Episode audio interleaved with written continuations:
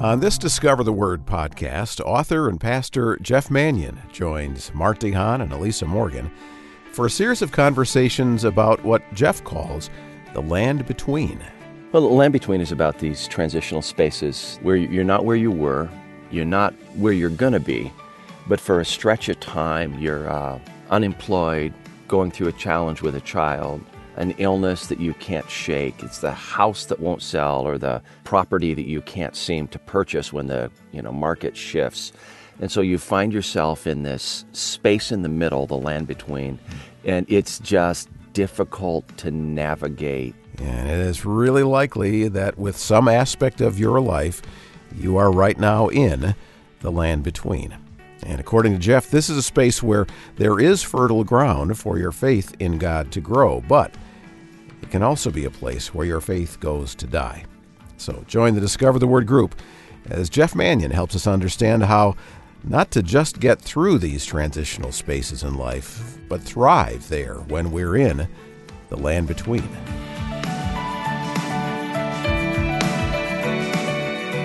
And welcome to Discover the Word, the small group Bible study from Our Daily Bread Ministries. Mart DeHaan and Elisa Morgan and Bill Crowder and Daniel Ryan Day are the regular members of the group that you study with, and occasionally we invite guests to lead us in a study of a passage of Scripture or a topic that has been helpful to them. Well, in our next two podcasts, our friend Jeff Manion is going to be with us. He, Jeff is an author and pastor. He's been pastor at the Ada Bible Church in the Grand Rapids, Michigan area for well over 30 years. And uh, we asked him to take us through a study he's done that uses the biblical story of the Israelites' journey through the Sinai Desert during the Exodus as a way of helping us to see how God is with us and provides for us during times when we are journeying through unwanted and challenging transitional spaces in our lives, when we're in the land between. Uh, just Mart and Elisa are involved in these conversations with Jeff, and uh, we're going to start in Exodus chapter 3. So if you have a Bible handy, you can turn there to Exodus chapter 3, and we'll get going on this series about the land between. Let's listen as Mart and Elisa welcome Jeff to the table and then jump right into it. Jeff, thanks for coming back. It's great to see you. So good to be here. Yeah, so good I've to be been looking forward to it, Jeff. And I think the topic is going to truly resonate with all of us. Unpack just what it's about and how you came to it, would you? Well, land between is about these transitional spaces that we hate, where you're not where you were, you're not where you're going to be, but for a stretch of time, you're uh, unemployed, going through a challenge with a child, uh, an illness that you can't shake. It's the house that won't sell or the property that you can't seem to purchase when the you know market shifts. And so you find yourself in this space in the middle, the land between, and it's just difficult to navigate. And I think it's one of the most trying stretches we hit spiritually. I could identify with most of those that you're describing. Oh, really? But I think one of the most difficult times of transition is when a good relationship turns bad. Uh, It's when a relationship where you've just enjoyed the person and you've trusted one another. Times together have been really good, and then the weather changes and something happens, and all of a sudden there's this break, mm-hmm. and you say it can't go on like this, but you don't know how it's going to change. I feel super vulnerable in that kind of a setting you're describing. I feel kind of foolish and mm. naive and like I exposed Yeah. myself. And maybe that relational transition applies those feelings to what you're talking about, Jeff. You know, when we I mean, hit even if it's a close friend, is there something in you that feels dumped? Dumped and just exposed. I'm not safe anymore. And sometimes I mm-hmm. realize I've contributed to this. Yeah. Either intentionally or unintentionally, but it, I realize, why did I say that? Mm-hmm. Why did I do that? And in between the occurrence mm-hmm. and the restoration is ick. Yeah, it's awful. Or in between the dissonance you experience and the evaporation of the friendship. Right. Because not all of these friendships Are restored. reconcile, Yeah. come back to the same place. They don't. And some don't ever come around again. Yeah. So, Elisa, have you ever experienced, other than uh, the relational thing we just talked about, a transition that you didn't invite, that you didn't want, but you were there? Absolutely. I think I would refer to it as a time of waiting. But Sure. I remember waiting for our first child through Wow. adoption. You know, it takes like four and a half years to Oh, my. Oh, adopt a child. It's like being dilated to nine for four and a half years. You know, and in that time, I didn't really understand how badly I wanted to be a mom. I thought, nah, it's not that important to me. And so during that time, my heart's desires were revealed to me during that waiting time, that mm. transition time. Okay, just pause. This is what the land between is. Mm-hmm. It's desert space. Mm-hmm. And so there's a, a passage in the scripture that it's fairly well known, but there's something that we skip over. There's the burning bush story. God comes to Moses and says, Now go to Pharaoh and say, Let my people go. Now, not Moses' people, God's people. But it's that it's scene where there's this uh, bush or shrub that's like on fire, but it's not being consumed by the fire. And I just want to read a verse. In fact, Elisa, you've got your Bible got it, open if you can read that. Read verses 7 and 8 kind of slowly to us. The Lord said, I have indeed seen the misery of my people in Egypt. I have heard them crying out because of their slave drivers, and I'm concerned about their suffering. So I've come down to rescue them from the hand of the Egyptians and to bring them up out of that land into a good and spacious land, a land flowing with milk and honey. Okay. The last clause that you read, I will bring them out of that land, the land of slavery, and into a good and spacious land, the land flowing with milk and honey. It didn't say anything about the desert. No, it didn't. It just said, Didn't I'm say what take you're going them through. out of slavery into the land of promise. And the Israelites end up spending 40 years in the desert, the land between. And so there's this out of Hmm. and into, and often we're not expecting the desert space in between. There's a lack of disclosure there then. Well, yeah, and the, the reason there's a lack of disclosure on some part is because the, they weren't supposed to spend 40 years in the desert. Some of that was uh, disciplinary and remedial, but it's where they receive the Ten Commandments. It's where they build the tabernacle. It's where the covenant is established between the Israelites and this invisible Creator God. And so I'll take you out of the land of slavery. You're going into the land flowing with milk and honey, and into the desert you go. Hmm. But the first clause you read, Lisa, I've seen the misery of my people. I have heard them crying out because of their slave drivers. I am concerned. I just love that. I Yeah, have, this is the Lord speaking. yes, the Lord speaking. I have seen what's happening to them. I have heard. I am concerned. But then it's like, I love you. I care about you. I'm concerned about you. Into the desert you go, you know. You know what this is resonating with me is um, when Lazarus was sick and Jesus tarried. I think it's in John 11. Oh, yeah, yeah, And he yeah. didn't go and he tarried so that the glory of God would be revealed. And Mary and Martha and everybody else is so up in arms because if Jesus had come immediately, Lazarus wouldn't have died. And Jesus knows full well what's going to happen. That in between time for Lazarus was between death and a resurrection. and for the sisters who are waiting and waiting and waiting. And it says somewhere in that passage of John 11 that Jesus loved Lazarus mm-hmm. and Mary and mm-hmm. Martha. These were friends. He had had hospitality in their house. Mm-hmm.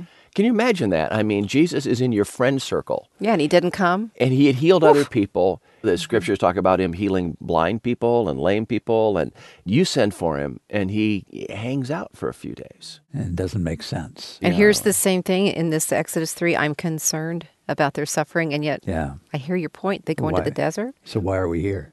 When I asked a question about the land between, you talk about relationships, and Elisa, you talked about an adoption. And I awakened in a November morning of my seventh grade year to learn that my mother had been killed in an automobile accident the night before. Oh, my. My dad was a church planter out in the western states, five children. My sister was 13, I was 12. My younger brothers were nine, four, and two months old. Oh, goodness. And uh, the two month old baby lived through the accident that took my mom's life. So I had been raised in southeastern Idaho up to age 12. Hmm. And following my mom's death, we moved to Michigan to Grand Rapids. And my dad became an instructor at a, a Bible college. Was there family here? Is that why you moved? Uh, his roots were here, but it was a school that he had gone to. He had been on the board, and so he rapidly met a recent graduate and secretary, and he married Carolyn, who was 21 years old at the time.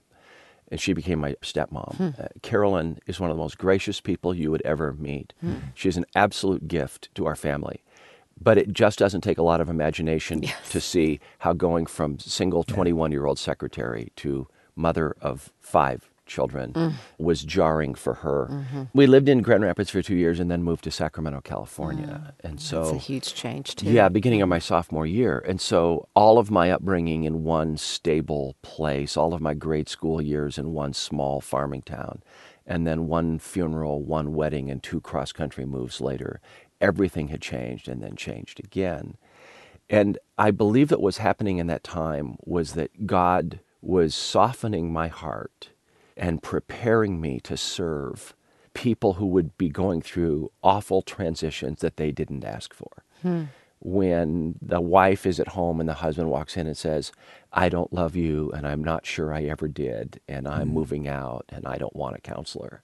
Or the man that's sitting in an office and his employer walks in and says, Your position's been eliminated and uh, you're suddenly unemployed. Or the 16 year old that announces to her parents, uh, Mom, Dad, I'm pregnant. And the family is thrown into the land between, mm. into this desert space. And so I believe that what I was experiencing through the seventh grade, eighth grade, and ninth grade was preparing my heart to lead and to coach and just to love people well. Mm. In that perspective, did this come recently? Mart, it probably came to me after I was pastoring because I started preaching at Ada Bible Church, where I've been for the last 30 plus years, when I was 21 years old. And so I then look back and go, what in the world prepared me mm-hmm. in any way to be able to shepherd people? When I was a 21 year old kid, what I think qualified me in any way was not the Bible classes that I had under my belt, but I think what prepared me was the tragedy mm-hmm. that our family had gone through and just the realization that God could be faithful when life could be jarring. So the empty space, the wilderness, can make sense eventually. Eventually. There's a sense in which it's a kind of God takes us to school out in those desert places. We didn't enroll. You yeah. know, well, it's trust school. school. It's mm-hmm. trust school. That's right. And um, what I've come to believe about these transitions is that the space that we hate is often where God chooses to do his best work. The real estate, the desert that we loathe, is often the space where God grows fruit that I desperately, desperately need. And so I try to remember that now, and I try to love people well in their transitions now in just reminding them the soil that we despise mm. often produces the fruit that we crave.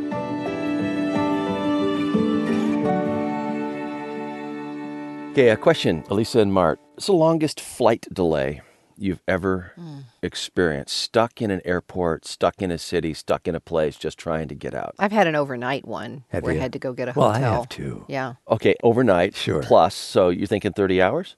Maybe? No, maybe 18 hours. I have a friend who actually got detoured into Iceland from Europe during 9 11, and she oh stayed goodness. there three days. My longest delay is 51 hours. That's long. I was trying to get to Israel. Weather delays in Atlanta. I couldn't catch the flight 24 hours later. 48 hours after our you know intended flight, climb on the plane.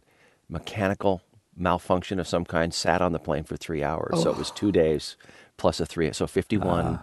hours of sitting someplace just one of those times that where you're a long time. Mm-hmm. You know, what? I feel so for the people though who get stuck in an airport and they have no place to go because all the hotels are full. You watch television, and you see these crowds, and you think, oh, can you imagine? Yeah. Head on their backpack. Yeah. yeah that's hard. Yeah, my 51 hour delay. Yeah, we went to a hotel, came back the next day, went back, went around, went to the Coca Cola Museum, you know, and then yeah. came back again. So it was not bad. Well, you know, hung out you in would coffee never shops. do. Yeah. Yeah. The thing about delays, there's a story in the Old Testament of the Bible. The Israelites leave Egypt. You know, that Moses comes to Pharaoh, let my people go. And finally, they exit Egypt and they go out into the desert. They don't go straight to the land of promise. They go to the desert, what we're calling the land between. And there God provides this food substance mm. that they ate breakfast, lunch, and dinner day after day after day after day. and if my math is right, they have been in the desert in their delay, their airport experience. They've been in the desert for two years oh, eating this stuff, and they are sick of it. Now, Elisa, I'm going to start this verse. I'm going to read verse 4 of Numbers 11, but I want you to jump in. I can't just have you read this verse. You have to read it with a whiny voice. this is director okay. Jeff. Take I'm gonna, one. So I'm going to direct. Okay. So I'm going to start it, and then I'm going to stop, and then you take over. But it has to be with a whiny voice, or this just won't work. All okay. right? Okay. Ready? The rabble with them began to crave other food other than the manna And again, the Israelites started wailing and they said, If only we had meat to eat. Keep going. Oh, we remember the fish we ate in Egypt at no cost, and the cucumbers and the melons and the leeks and onions and garlic. But now we've lost our appetite. We never see anything but this manna. Mart, how did she do? Is that all right?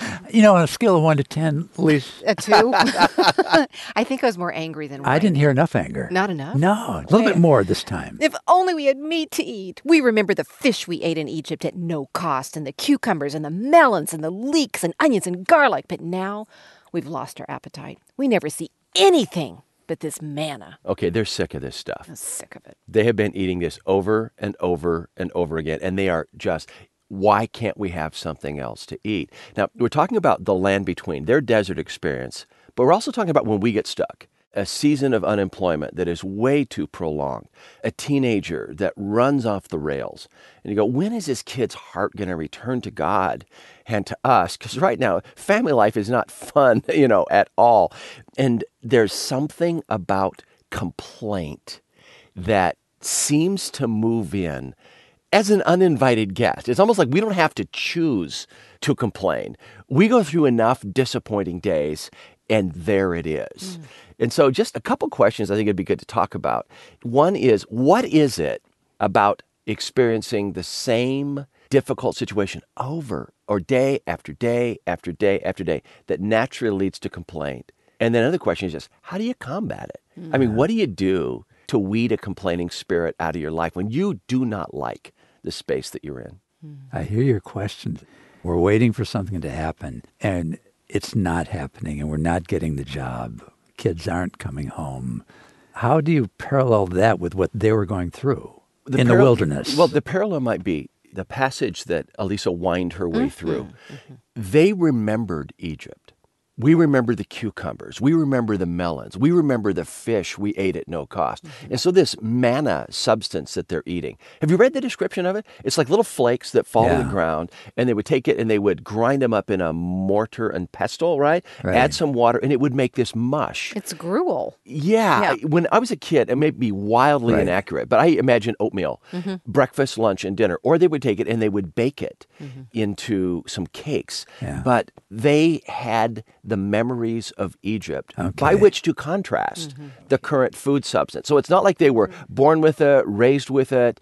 It's all they knew. It's all they knew. And so Mm-hmm. when we're in a land between situation, if we have grown accustomed to relationships functioning, if we have grown accustomed to financial security, if we have grown accustomed to employment, Mm-hmm. and all of a sudden it's ripped from us, we have our memories to contrast our situation. okay, that's to. good. And we didn't have the anticipation of this time that we're now stuck in. We didn't choose it. Right, Either. yeah. I'm really resonating with the thought of I had a back issue at one point in the year and my leg went numb and then it went to pain and I could barely walk, much less sit or stand. And Jeff, what you're talking about is I would think back on when I was quote healthy and I could ride my bike and I could walk my two 100 pound dogs and I could do what I wanted to Yep. do and I would be incapacitated and think, is this the way I'm going to be until I die? Not Question, able to how, use how my long, body? How long did you have the back pain? It was about four or five months. Oh, my goodness, And I okay. began to think, is this my new normal? Yep. And that's maybe what I think you're casting is that when we have lived one way in a kind of an abundance of health or wealth or just control of our days, Okay. and that's removed, we know what we're missing. Okay, and it goes on long enough. And so, what I want to do is not when you initially had back pain, but when it goes into the first week, second week, third week, all of a sudden you're at a month, Mm-hmm. then two months, and then three months, and then four months. And we're losing And hope at that Yes. point, aren't You're we? losing hope, Yeah. but there's something that can rise in the spirit that just goes, I'm sick of this. Mm-hmm. Like the Israelites in the desert, we're sick of this manna. And I just hear a listener going, I'm sick of getting to the end of the month and not knowing which bills to pay and which bills not to pay. Mm-hmm. I'm sick of visiting a mom in a nursing home that doesn't even know who I am. I'm sick of falling asleep at night and not knowing where my 17 year old is. Mm-hmm. And there's something about the time that not just day after day, but month after month, and sometimes year after year, when something in the spirit just grows into a deep resentment over the situation as it compounds. A deep disappointment, too. We know God has the power to change the circumstances around us. I mean, He could heal my back. He could give me a baby. He could change my child. He could take my mom home. And when nothing happens, that's incredibly disappointing. Now, where your heart goes in that moment is very important. The Israelites here, they just weren't complaining about the cafeteria food. At the end of this story, Moses will say, You have rejected God. When they looked back on Egypt, they were basically saying here Egypt was a land of slavery. When this uproar starts about the complaint about food, in essence, they're saying, We were better off in Egypt. We were better off as slaves. We were better off without you. Mm-hmm. And when you're praying through a difficult situation and it doesn't change, and when God doesn't respond anytime soon, the spirit can be infected. Yeah, there's almost a feeling, I think, at times as though our faith is working against us. Because mm-hmm. if we didn't believe that God could have gotten us out, yeah. it would almost be better than believing that He could and He won't. Exactly. And I hear what you're saying, both of you, is that we can choose to just unplug from that. Yeah. I don't want this kind of God. If you're not going to do anything, then I don't want you. you then our anger turns against Him. I think that's what you're describing too, Jeff. It's becoming angry with God. Absolutely. I think that when we're in the land between, when we're in one of these waiting games, I believe the heart is at risk. I believe it is dangerous spiritual terrain to pass through because the heart can move toward trust, but it can also move toward complaint. And Mart, I've discovered that for me, I don't have to invite complaint to show up. complaint arrives as an uninvited guest. What I've discerned is that one of the best ways to evict complaint is to invite another guest into my house. Hmm. And the guest is trust. It's the voice that goes, God, I trust you here. I don't understand this space. I don't want this space. I don't like this space, but I will trust you in this space. And when complaint tries to move in, it discovers that trust has taken the guest room and is occupying the empty seat at the table. I honestly believe that trust evicts complaint. They are incompatible roommates, hmm. and one inevitably pushes the other one out. And if a person says, I'd give anything to trust, how do I trust? Yeah, because I think sometimes we need a stepping stone to trust, you know, something to help us get there. And I have a key, and I think it's thankfulness. Mm. When I learn to thank God, even in what I don't have, for what He's already done, mm. that's where trust and for what in. He may be doing now, mm-hmm. but I can't see it yet. Well, here's the question In what way can a heart of gratitude combat this spirit of complaint that seems to be taking over my life? That is a great question we can all ask ourselves coming out of that conversation. Gratitude really can rid us of a complaining spirit, that uninvited guest that often takes up residence with us in our times in the land between. And throughout the course of these conversations, I think we're going to find that the group will have a lot more to say about cultivating an attitude of gratitude. Because when we hear how the Israelites were constantly complaining, we think, couldn't they hear themselves? I mean, couldn't they see what they were doing? But in the next conversation, a chocolate chip power bar is going to help us see ourselves in this story. Find out how when this Discover the Word podcast about the land between continues. You're listening to the Discover the Word podcast and some conversations the group had with author and pastor Jeff Manion. And Jeff has written a book called The Land Between that we have a link to on our website, blending biblical wisdom, personal experience, and relatable stories. Jeff invites readers to look at those unplanned detours we come to in life as roads to transformational growth. Because as he says, this land between is fertile ground for our spiritual growth, but it's also a place where faith goes to die. So obviously, option one is better. You can find a link to order Jeff's book, The Land Between, when you go online to discovertheword.org. And now back to more of Mart DeHaan's and Elisa Morgan's conversation with Jeff Manion about the land between. So, have you ever been in a situation where you had to eat the same food over and over and over again.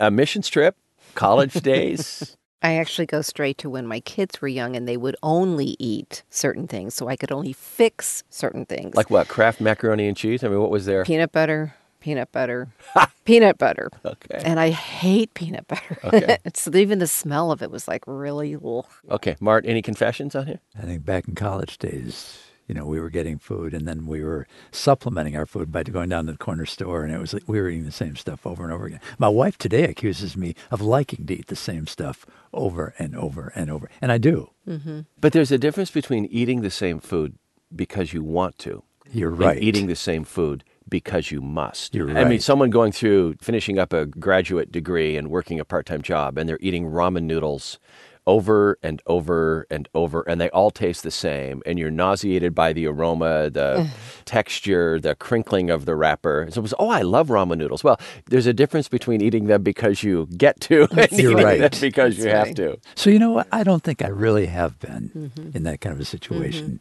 Some people that just don't have the means, right? They're Yeah, I went there by choice for just a couple days. Mm-hmm. Nothing heroic. What did you choose to eat? I'll tell you in just a moment that this is what I was trying to do. There's this, what I call the manna riots of the Sinai Peninsula. The Israelites have left Egypt. They're on their way to the land of promise. They spent a couple years in the desert. They received the Ten Commandments, built the tabernacle, but they've been eating this stuff called manna.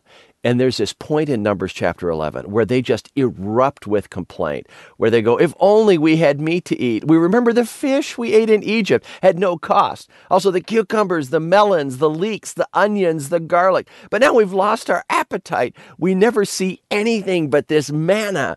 I was preaching on that a few years ago. And I thought, you know, I am totally out of touch with having to eat the same food for every single meal. And so I decided, as a four day experiment, only to eat one item just for four days, not a week, not a month, not a year. And I chose a uh, chocolate chip power bar. Why did you choose that? I don't know. I wasn't thinking.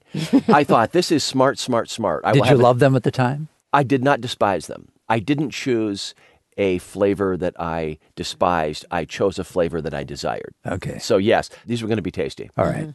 All right. Yep. Four, Four days. days. Four days. Day number one, I get home. My wife, she can cook. My daughter was living at home at the time, and they were making this Asian stir fry, and the fragrance just, you know, filled the house. They sat down with the Asian stir fry. I sat down with my power bar, right? Okay. Okay, I'm a disciplined man. This was going to be a good experiment. Day two, I get home. They're away. I'm home alone. I eat my power bar for dinner and then sit down and leafing through a newspaper, and an advertisement for Taco Bell fell out. and as I picked it up, I began to look at the pictures. So it was only day two, and already I was thinking about other food. Day three, my kids had friends over and they were grilling hamburgers, bratwurst, macaroni salad, potato chips. And mm. so I sit down at the picnic table in back and I open my power bar, and my daughter Sarah goes, Come on, Dad, just tell the congregation you're cracked after three days.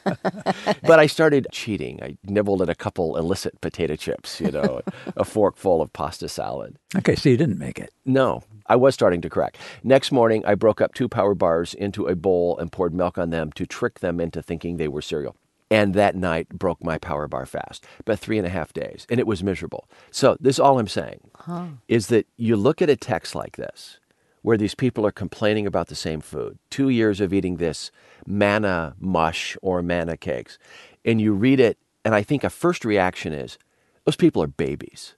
I'd never do anything like that. Hmm. And yet, actually try eating the same food for a length of time. And Mart, suddenly, I think rather than placing yourself above the characters and looking down on them, hmm. suddenly, if you remember peanut butter and jelly, mm-hmm. Elisa, mm-hmm. over and over and over, and if you went two years, nothing but peanut butter and jelly, suddenly, rather than placing yourself above the characters, maybe you embed yourself with the mm-hmm. characters. In this story we've been looking at. and wow. the story we've been mm. looking at, and you go, you know, given the right situation, I might have been right there with them. Yeah, absolutely. I totally agree. I am just like them. I'd be whining. I'm wondering if somebody isn't saying, aren't you kind of trivializing the story a little bit? Is it just all about the food? Is it all about, I mean, if they hadn't eaten that food, they would have died. Mm-hmm. They wanted to go back to the slavery. I mean, they were furious. They were at the end of their rope. They're about how they defined what's good versus how God was defining what's good. I don't know. They were in slavery in Egypt. They're heading toward not simply the promised land, but the promised land was called the land flowing with Milk. milk and honey. Yeah. And they're between. They're in the land between. They're in the desert. They're no longer eating the food of Egypt, which, by the way, Egypt was the land of slavery, but stuff grew there. The Nile Delta was fertile. And so you had cucumbers and garlic and leeks, which is what they're describing. Which I mean, is what they're, they're, describing. for that. Mm-hmm. And they're headed toward the land flowing with milk and honey, but they're not there. And so this between space, which is often marked by sameness in our lives, the house that won't sell over and over and over. And so I think it's the sameness mm-hmm. of again and again and again and again dealing with a situation. Okay, so it's not only just the big stuff, it's the little stuff that can drive you crazy. Well, and it's right? the uncontrollable. Sameness is okay if we choose it. If I like to have a piece of toast with butter every morning, that's my favorite thing to have, and I choose it, yahoo.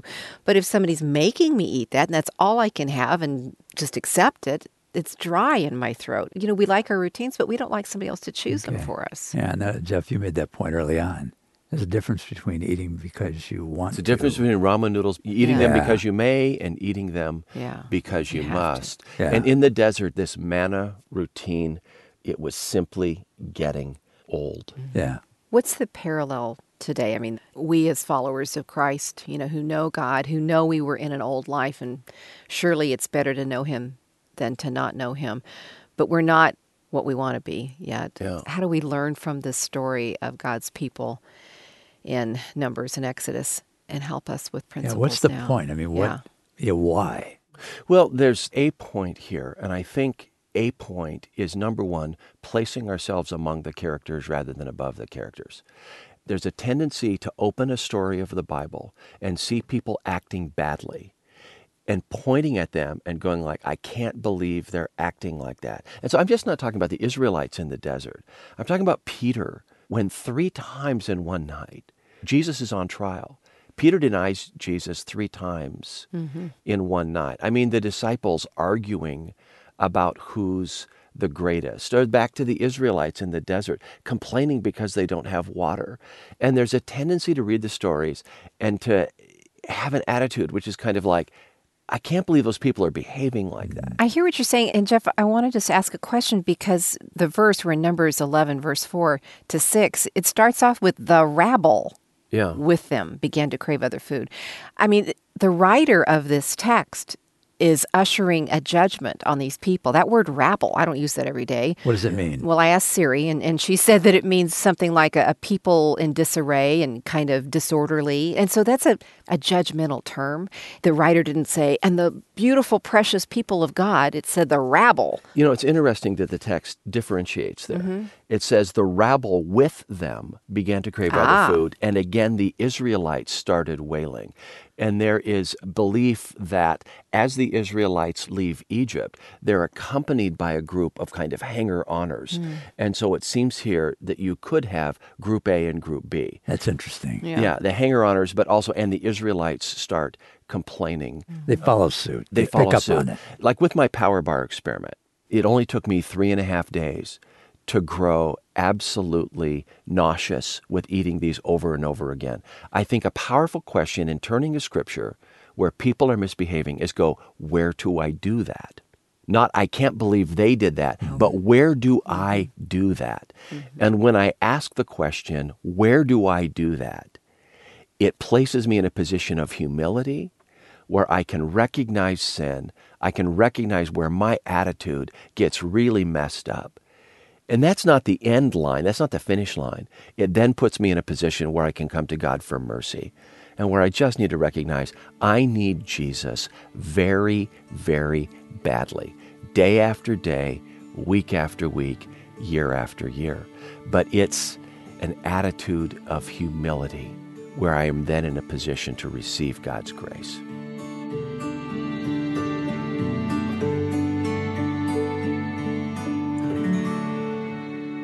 When was the last time you had to carry a piece of furniture that was really heavy, rearranging a living room or pulling deck furniture out of a oh, no, shed? Yeah, we did that a few months ago. Yeah. Did you? Oh, yeah. What'd you do, Mart? We were repainting a couple of our rooms, and I had to get all the old furniture out. We had to move them into other rooms. And we moved some of the things downstairs. There's an old bed it was a mechanical bed, you know, with a motor on it. It was so heavy. Wow. And I had to carry it downstairs. I never should have done it. I thought mm-hmm. I was going to fall down with it. It mm-hmm. was so mm-hmm. heavy. It had so much steel in it and this motor as well. You felt your body giving way. Yeah, and I had it roped together, but it started to come apart. And I really thought, it was going to go down the stairs. I was going to go under it, or I was going to tear up the wall, or I was going to ruin the bed. I mean, something bad was going to happen. Grab that emotion. I want you to read Numbers chapter 11, verse 14. Okay. 14 says, I can't carry all these people by myself. The load is far too heavy. Okay. The speaker is Moses. Moses, who leads the Israelites out of Egypt and toward the land of promise. He's in the middle of this complaint session where they are complaining about not having better food to eat because they're eating this manna. Moses has a meltdown. Hmm. And you just read part of his prayer where he's venting to God. He goes, I cannot carry all these people by myself. The burden is too heavy for me. I wonder if it's anything like you carrying that bed downstairs where you think this is going to knock me over. something bad is going to and happen. take me under. Mm-hmm. But Elisa, let's do something. Let's go back up to verse 11 and read the whole prayer. Because Moses, he is exhausted. He is so beyond tired. This is one of the most honest prayers mm. you will ever mm. read. So maybe start reading in verse 11, and I'll just kind of break it up and stop us as we move through along the way.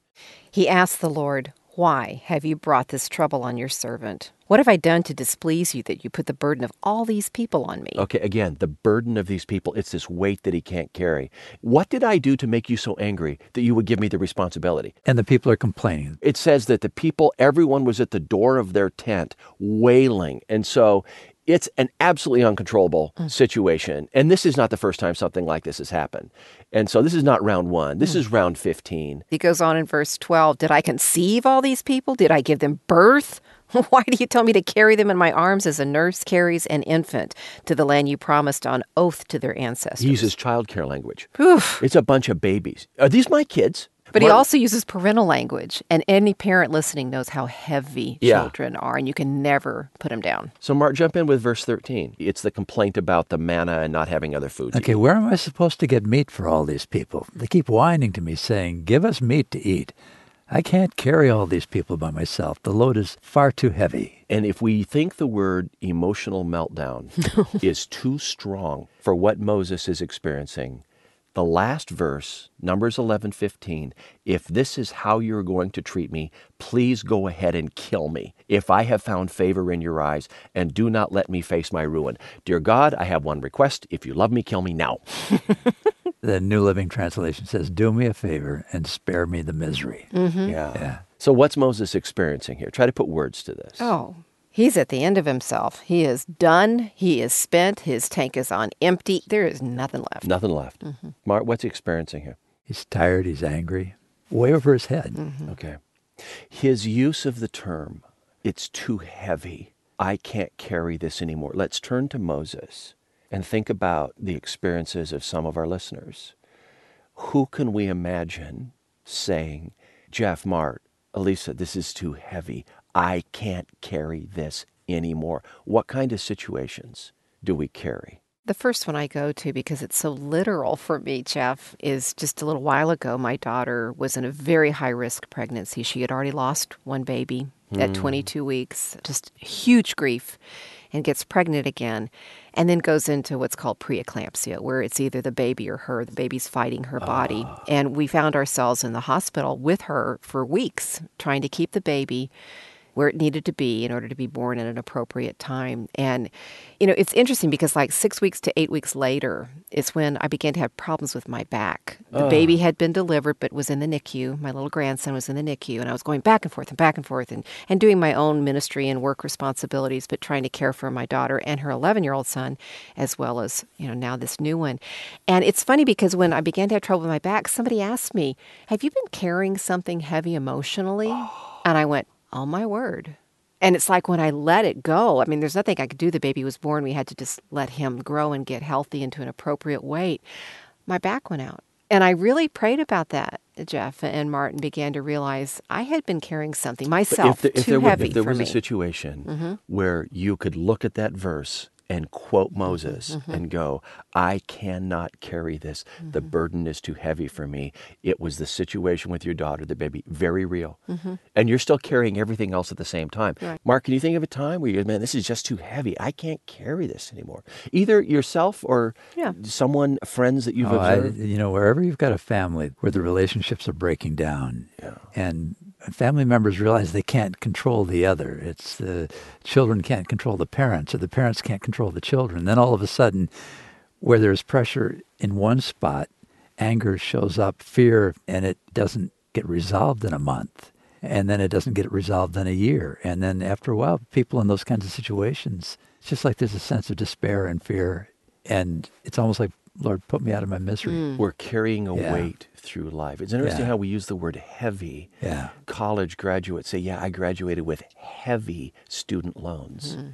And then you graduate from university or college. And if you have heavy student loans and you can't find a job in your chosen field that matches, this is too heavy. I can't carry this anymore. Mm-hmm. I think of uh, people who have something wrong physically and they have test after test after test with no clear diagnosis. Mm-hmm. It's too heavy. I can't carry it anymore. I think of business owners. Business shrivels from 12 employees down to four, and the company it took a dozen years to build has evaporated in two years. And there just comes one more conversation as you begin to think about what assets to sell off. Heavy. I can't carry this anymore. Mm-hmm or a mom with a special needs child. Oh my. Or a couple going through divorce or someone who's yeah. been evicted. I mean, we can go on and on. I love the fact that in Numbers chapter 11, verse 14, we have the imagery of carrying a weight. Mart, just like walking down the stairs with this bed that you're losing your grip. You think it's going to knock you over. But this is a prayer. Moses is venting this to God. He's praying this. And some of these words are so brutally honest. Why have you brought all this trouble on your servant? You put all the burden of these people on me. I cannot carry these people by myself. The burden is too heavy for me. I just got a question. Is that kind of prayer legal?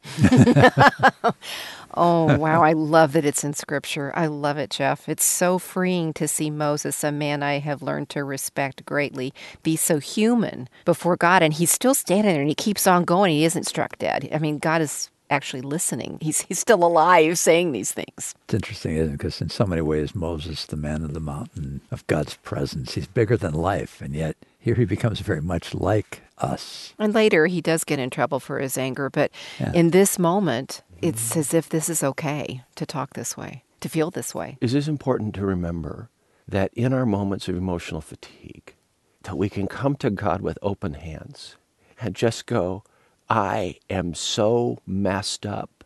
I am so beyond exhaustion. And I don't know why you've given me this responsibility. Remember, Moses didn't apply for this job. Mm-hmm. He gets recruited. He tried to avoid it. And he says, Yeah, this is exactly the kind of thing that I thought was going to happen. Is there something to learn here simply by his honesty with God? You're making me hungry for what's next, Jeff. Well, I want to see how God Yeah, responds. we want to know what's the outcome, right? Mm-hmm. Yeah. What happens when you're this honest with God? Well, for now, just see that Moses comes and he opens his hands and he doesn't hold anything back. And I think it's an act of trust because he's keeping the dialogue open. He doesn't complain about God. He pours out his frustration to God. And so he's at least in the conversation. And the fact that he's speaking will invite God to speak back. And so for our listeners who just went, just, oh my goodness, that's me. This is too heavy. I can't carry this anymore. I would just encourage don't just think that. Open up your heart to God and say, This is where I am, and it's a mess. Come to God with open hands to carry in all of the pain, all the exhaustion, all of the frustration, but keep your hands open to receive any good gift that God may be pleased to place in those open hands. He may choose to meet you in the middle of that mess. You're listening to the Discover the Word podcast. Mart DeHaan and Elisa Morgan talking with our guest, Jeff Manion, about what he's calling the land between. And so we've been seeing how complaining seems to be a pretty common response to being in the land between. The Israelites grumbled a lot. But in that conversation, Moses sounded like he was complaining too, and they didn't seem to be as critical of Moses. So, what's the difference? Well, we'll explore that after this word. On the next Discover the Word podcast, I believe that the land between is fertile ground for transformational growth. I believe the land between is also the space where faith goes to die. Hmm. And I think the decisions made in that desperate space help determine the person that I'm becoming. Jeff Manion returns for part two of these conversations about Israel's experience and our experience in the land between. So, what is it that makes the land between a place where our faith grows rather than withers up and dies? Will you trust me? I think it's the question that God was asking for them. Hmm. And I think that when we travel through the desert, when we hit the land between, whether it's health, whether it's vocation, whether it's challenges with family, I think it's something God has wanted from the very mm-hmm. beginning. Oh, I so much want you to trust me. Part two of The Land Between with Jeff Manion on the next Discover the Word podcast. Jeff, we've had some good conversations about Israel in the wilderness. But we've got a question. All right. Got a question about the last two conversations we've had. Yeah, because I'm really hearing you. We've been looking at the Israelites and how tacky they were for complaining about God. You know, why, why, why I just have manna and, you know, I used to be in slavery and they forget all right, about but it. when Moses complains to God, in our last conversation, you were saying what a wonderful thing that he... That he could be that honest with yeah, God. that he had okay, that courage Let me isolate the question. Israelites have been in the desert for two years. They're complaining about eating this manna day after day, and it seems that their complaint is something despicable in mm. the hmm. story. Then Moses turns around and he vents this prayer to God. He goes, uh, Why did you put the burden of all these people on me? This is too heavy. I can't carry this anymore. Take me out of my misery. If this is how you're going to treat me, put me out of my misery right now. So, question Why don't they get away with it? And why does he? Exactly. I mean, what's the difference between their complaint and his complaint? Okay, right. that's the question. Okay. I think it's different because I believe that they are complaining about God, and I believe that he is venting to God. His is a prayer Theirs is just griping. That is a distinction that is an important difference. Uh, Lisa, one of your friends, is griping to her girlfriends about her husband and what her husband does, what her husband doesn't do, what her husband says he's going to do and doesn't do. There's right. a difference between that, mm-hmm. complaining to your girlfriends, and the same woman that goes home, closes the door to her bedroom, kneels down by the bed and just goes, God, I can't take this anymore. Mm-hmm. This isn't what I thought marriage was going to be. This isn't what I thought parenting was going to be. I didn't ask for any of this. I think that the fact that one of them is a complaint session and one of them is venting to God, I think that's huge. Mm, and that's helpful. the Israelites okay. are complaining about their food, but just the fact that Moses is saying, God, I can't carry this any more, it seems that he's opened a conversation with God.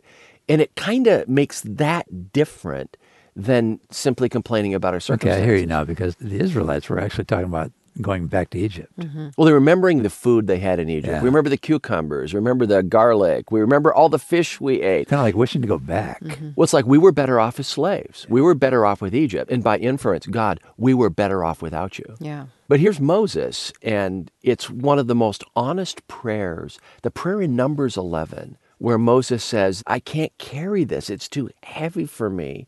I think it provides a model for how to pray when we are absolutely exhausted and do not know how to pray. Yeah, that's good. And mm-hmm. it's not the only one of these in the right. Bible. I mean, literally, theologians have this term around it, and it's called lament. And lament is the kind of prayer that isn't the psalm that goes, Oh God, I praise you for all that you've done and your majesty in the world.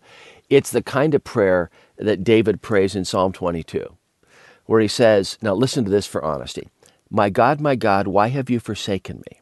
Why are you so far from saving me? So far from the words of my groaning. Oh my God, I cry out by day, but you do not answer. By night, and am not silent. It seems that David is going like, God, I just want to know why.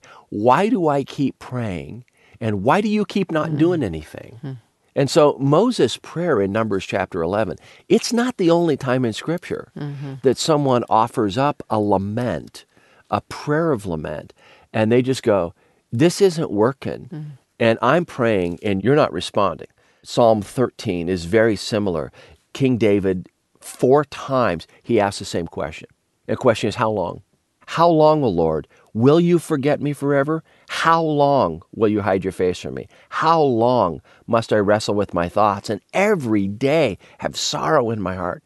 How long will my enemy triumph over me? This is a guy who is beat up over time. But again, this is a prayer to God. He's approaching God. He's facing God. He's pouring out his heart to God. It seems that the door is closed. And he goes, How long am I going to have to deal with this situation? So, this differentiation between complaining about God versus opening our broken heart, coming at the end of ourselves, and letting all those emotions out before God, the one, the only one who can Yeah. really make a difference in our Yeah, rather situation. than say, uh, guys, you know, I've tried this faith thing. I'm out of here. Yeah. Well, there's language that I use, and I don't know that it's helpful for anybody else, but for some reason it resonates with me. I ask the question, Jeff, which direction are you facing? Are you facing God and addressing God, or is your back turned and are you simply complaining about life? And I think if I'm facing God and bringing my challenges to God, somehow that feels different to me than turning my back to God and just simply complaining about the circumstances to other people. Well, you know, there's parallels in our own human mm-hmm. relationships. Mm-hmm. yes. When we stay engaged and deal with issues rather than saying, I'm out of here. Mm-hmm. We've all lived long enough to know that very difficult issues can come up in our lives and we either face them and work through them together or we run. Yeah. Yeah. When you liken this to personal relationships.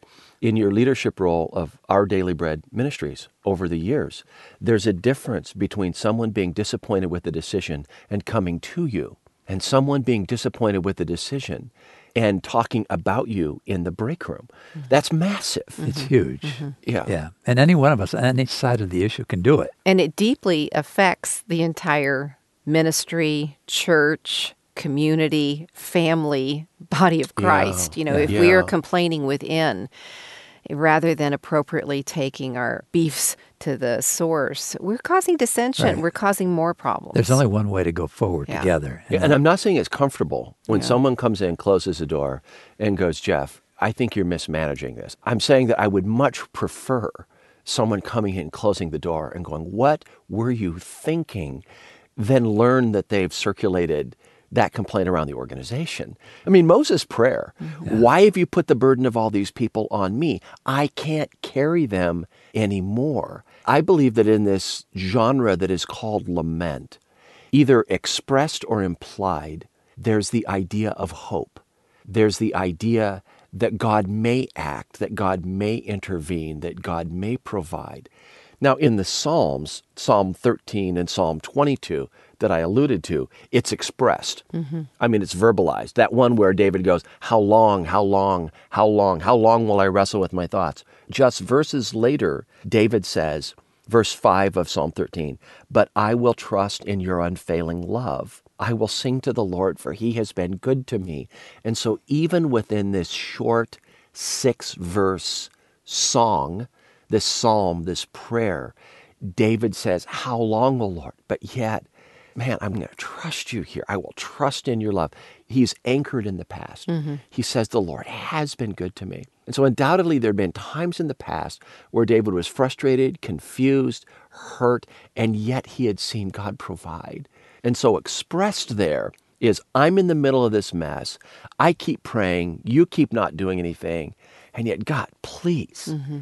Please come to my aid here. Please give me direction. Please help me. The Israelites complained against God, as you said, Mart. But a lament is what Moses offered in his prayer in Numbers 11. And a lament contains trust and hope and a conversation where the Israelites complained against God and we're going to take things into their own hands. I'm going back to slavery. Even if it's a sliver of trust. Yes. So even a sliver, but it opens to please take this away from me or you kill me. So in other words, Moses still yielded control to God, whereas in the complaint department, the Israelites were really assuming control. Mm-hmm. Is that part of this whole concept of lament? And I wonder too if we might read Moses' words one more time and just hear these Yeah, principles. Elisa, why don't you read his prayer in Numbers 11, starting a few words into verse 11? Okay. Why have you brought this trouble on your servant? What have I done to displease you, that you would put the burden of all these people on me? Did I conceive all these people? Did I give them birth? Why do you tell me to carry them in my arms as a nurse carries an infant to the land that you promised on oath to their ancestors? Where can I get meat for all these people? They keep wailing to me, Give us meat to eat. I cannot carry all these people by myself. The burden is too heavy for me. Okay. Moses does not expressly state in this meltdown prayer, Yet I will trust in you, right? As David did in some of his mm-hmm. Psalms. Right. But I think the hope for intervention is implied. The very fact that he's speaking Oh, to ah, God. The very fact that he's facing God and going like, I can't believe I've got to deal with this. Mm-hmm. I think it opens the door for him to receive the provision that God will bring. Something about these people, Moses, David, these are not spiritual lightweights. These are spiritual heavyweights. Mm-hmm. I think that their ability to pour out their hearts to God like this is not a symptom of their immaturity, but their maturity. I think it coaches us in how to come to God, laying out our frustration when we are absolutely exhausted. It opens the heart to relieve and it opens the heart to receive.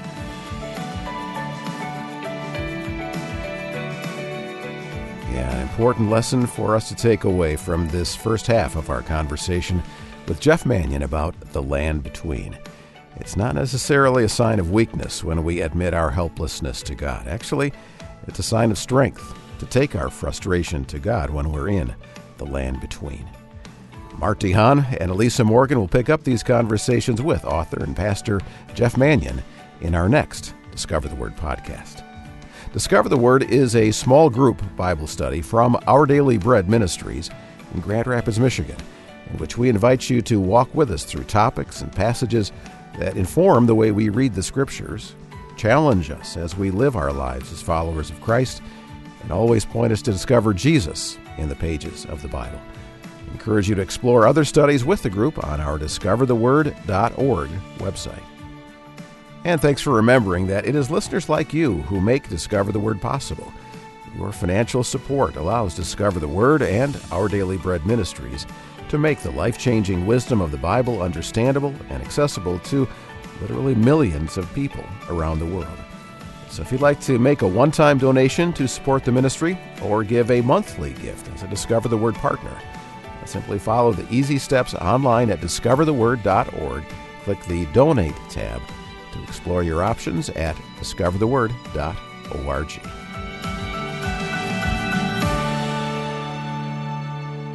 Well, thanks for listening. I'm Brian Hettinga. Discover the Word is provided by Our Daily Bread Ministries.